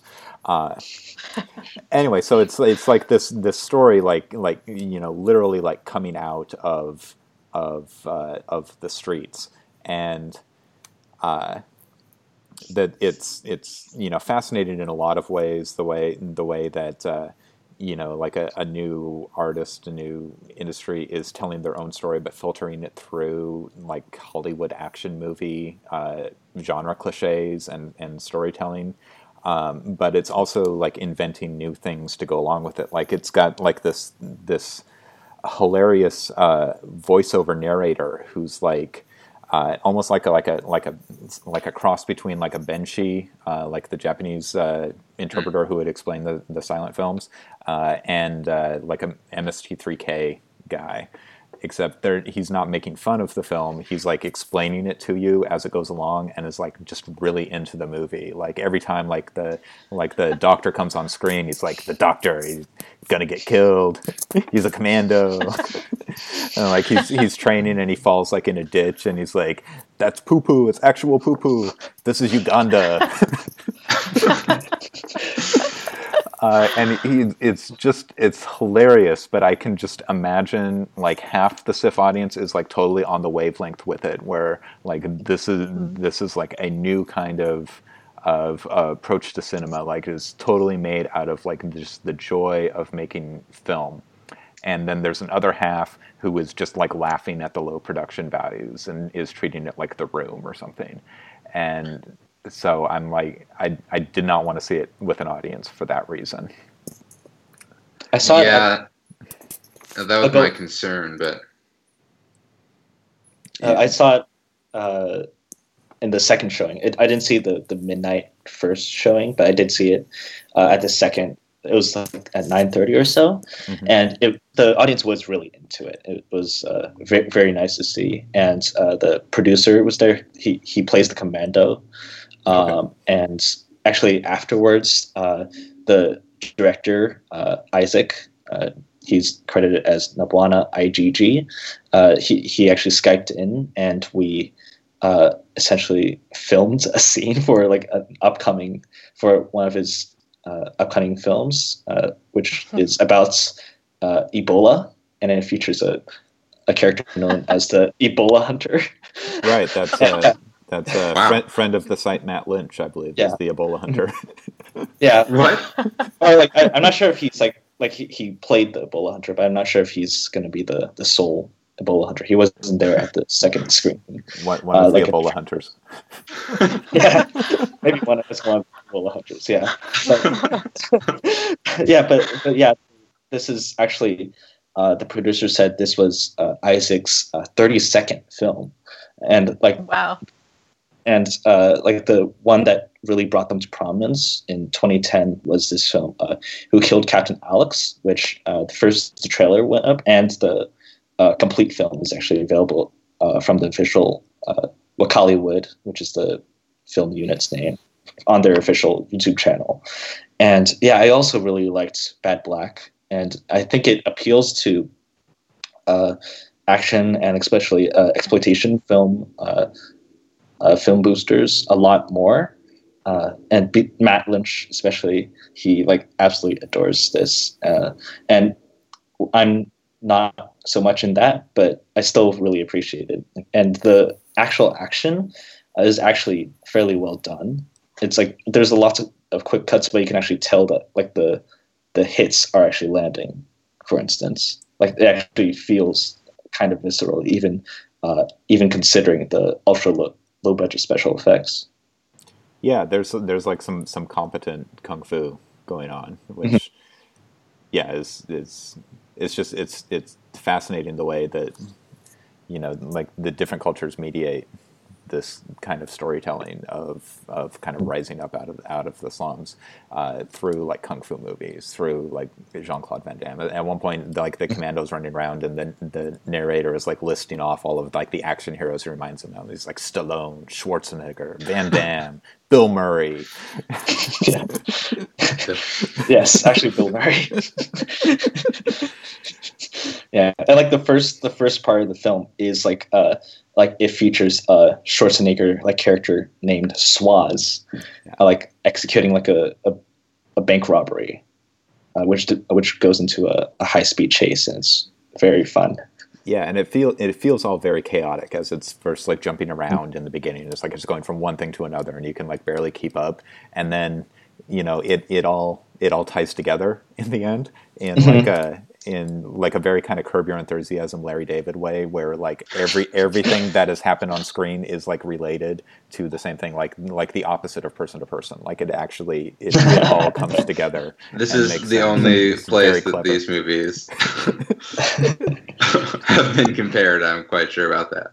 yeah, it, I mean it's it's extremely clever, and I think I think it's it's very sophisticated filmmaking in the way that mm-hmm. it, it kind of makes a strength out of like the limitations of, of the mm-hmm. industry, and not in a in like a cheap way or in a uh, in like a condescending way, which is is always my worry with with SIFF audiences because that is how they react to every Hong Kong movie that we see.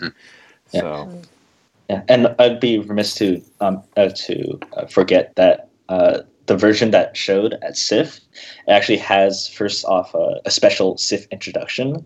You, you can actually find it on YouTube, but like it it talks about coffee. It talks about about the constant rain. Like they joke that oh, oh we, we we have rain too and stuff like that. And then uh, scattered throughout at the uh, the video joker, the uh, the VJ who's the the narrator. Like there are a few uh, Seattle uh, Seattle jokes that are dubbed in. Like it mentions Ballard Avenue at one point. Right on, because the the screener I watched was uh, is the screener for Fantastic Fest, which it premiered at. So all the references are like to the Alamo Drafthouse and stuff.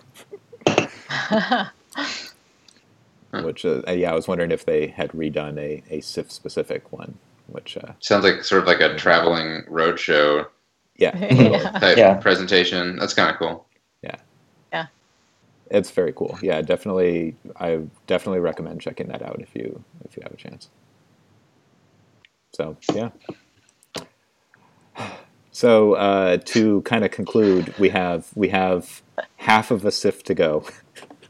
Uh, Which is which is one VIFF. That's right. which is one VIFF. It's it's more than one VIFF because I you know I'm I'm only a VIFF for like nine days every year, so it's, we have twelve days to go I think of SIFF, so it's actually more. God, it's ridiculous. so uh, yeah, we have we have a lot to go. Uh, I'm wondering uh, what you all are looking forward to in in the next uh, two weeks for SIFF, and then uh, and then we will call it a night. So, but Evan, what uh, what Uh, what what should we look for? I think that uh, Bertrand Bonello's Nocturama, which will be playing uh, at some point in the festival, I think in the Uh, last weekend of the festival. yeah, on Saturday. Saturday the tenth. Yeah, um, that's a film that I've seen twice now. Uh, another film I haven't got a chance to see in a theater, which I'm sure would be uh, a, a very stunning experience. It's uh, really remarkable to look at. Uh, I still have somewhat mixed feelings about uh, where it ultimately ends up, but that would be the the film to absolutely uh, make the trek out to a theater to see uh, with what's playing. So uh, I may see it for a third time. Uh, yeah. Uh, Ryan, what are you what are you looking forward to? Uh, Nocturama, of course, and uh, Taste of Cherry, the restoration. Uh, I think it's a 4K restoration playing of Abbas Kiarostami, uh, his film uh, that won the, his Palme d'Or and had sparked uh, intensely divided reactions, and I'm very excited to see that. And also uh, a ghost story by David Lowery with Casey Affleck and Rooney Mara, which has received rave reviews out of Sundance, um, and but and I'm very excited to see that. Also, The Ornithologist, which was a film from last year, uh, which I still don't know that much about, but it sounds very fascinating. Yeah, I, I saw I saw that one at VIFF. It's uh, it's good. I liked it. Mhm. It's uh, it's it's very strange, uh, but it's dope. Uh, Melissa, what are you uh, what are you looking forward to uh, to Um, watch well, on by a screener? watch on screener. Yeah, I'm of mostly going to be playing catch up. Well, I like to see by the time it gets dark. Also after the storm, of course. Um, Godspeed, I think, is one I wanted to try to check out. Had any of you seen that one yet? Uh, I'm Oh. going to see that on, on Thursday. That was one that I missed at, at VIFF, and I was really disappointed that I wasn't able to see it there. Uh, Yeah, it's a Taiwan film with uh, Michael Kong Michael uh, Michael. Michael who? Wait, Michael Hui, right? Yeah. Hui. um, that one, and then yeah, there's another there's another film called Those Who Remain um, that I have wanted to check out as well. Um, it is a, a Lebanese film about uh, a Christian farmer holding trying to hold onto the land that he has tilled, and it's kind of set in the the landscape of these various religious factions. It, it's it's gotten some reviews, um, good reviews that I um, saw, um, and this is by another female um, filmmaker. She's actually going to be um, in attendance at a couple of the SIFF screenings on this Thursday and Friday, which I won't make to, but I hope to check it uh, check it out on Screener. right on. I, th- and I think what about you, Sean? Yeah. well, I think I think you would like the Bertrand Tavernier, My Journey Through French Cinema. oh yeah. I think I think you would dig that. Mhm. Uh, we have the screener for it. It's uh, it's fun. It's easy to watch. Um, yeah, Tavernier is like a, a, a good storyteller. Uh, I am looking forward to like good Chinese movies. Uh, there, there, there are a lot of like potential good ones coming up. There's uh, uh, Godspeed, of course, um, and uh, Love and Duty, the the archival Shanghai film. We were talking about that, but also uh, Soul on a String. I think looks cool. Uh, the Door, Mr. Long, and uh, I think Have a Nice Day is also Chinese films. Is that the animated one? Uh, it might be. I'm not sure. Oh yeah. It is. It is. Okay. uh, yeah, you know, I when I go through and like make my my schedule, I read about all of the movies and then like I immediately forget about all of them. So don't ask me specifically. I'm just hoping that like some of them are good. And uh, one thing I'm really looking forward to is uh, is Columbus, the the film by uh, by Kogonada. Oh, yeah. Yeah, me who, too. uh, Mhm. we just uh, we just got a screener link for that. We got the correct password, so oh, yeah. excellent. Hey, nice. I That's will. Uh, I will send that to you guys tomorrow. uh, so yeah, I, I'm uh, definitely looking forward to that because I don't think I'd be able to see it in the when it's playing. So I'm gonna have to watch something Mm. by screener. So yeah, uh, Yeah. I think that's all uh, for now. It's uh, super late for me. It's past my bedtime. Uh, so uh, uh, if you are wondering where you can find us, uh, it is uh, the website is seattlescreenscene.com, and we are also all on uh, Twitter and Letterboxd, and uh, you can just go around and give your your Twitter name to the the people out there. Uh, Evan, go ahead and start. Oh uh, yeah, I'm at uh, EB Morgan one on Twitter. Uh, Ryan Uh, Swen underscore Ryan. and Melissa. I am at one April Day, O N E, April Day. Not not W W O N April Day. No. You won an April Day. and not the number. Uh, and uh, yeah, I'm I'm at the end of cinema, and yeah, this has been uh, the first of two SIFF related Frances Farmer shows. We will be back in two weeks if we are still alive. Uh, thank you for listening.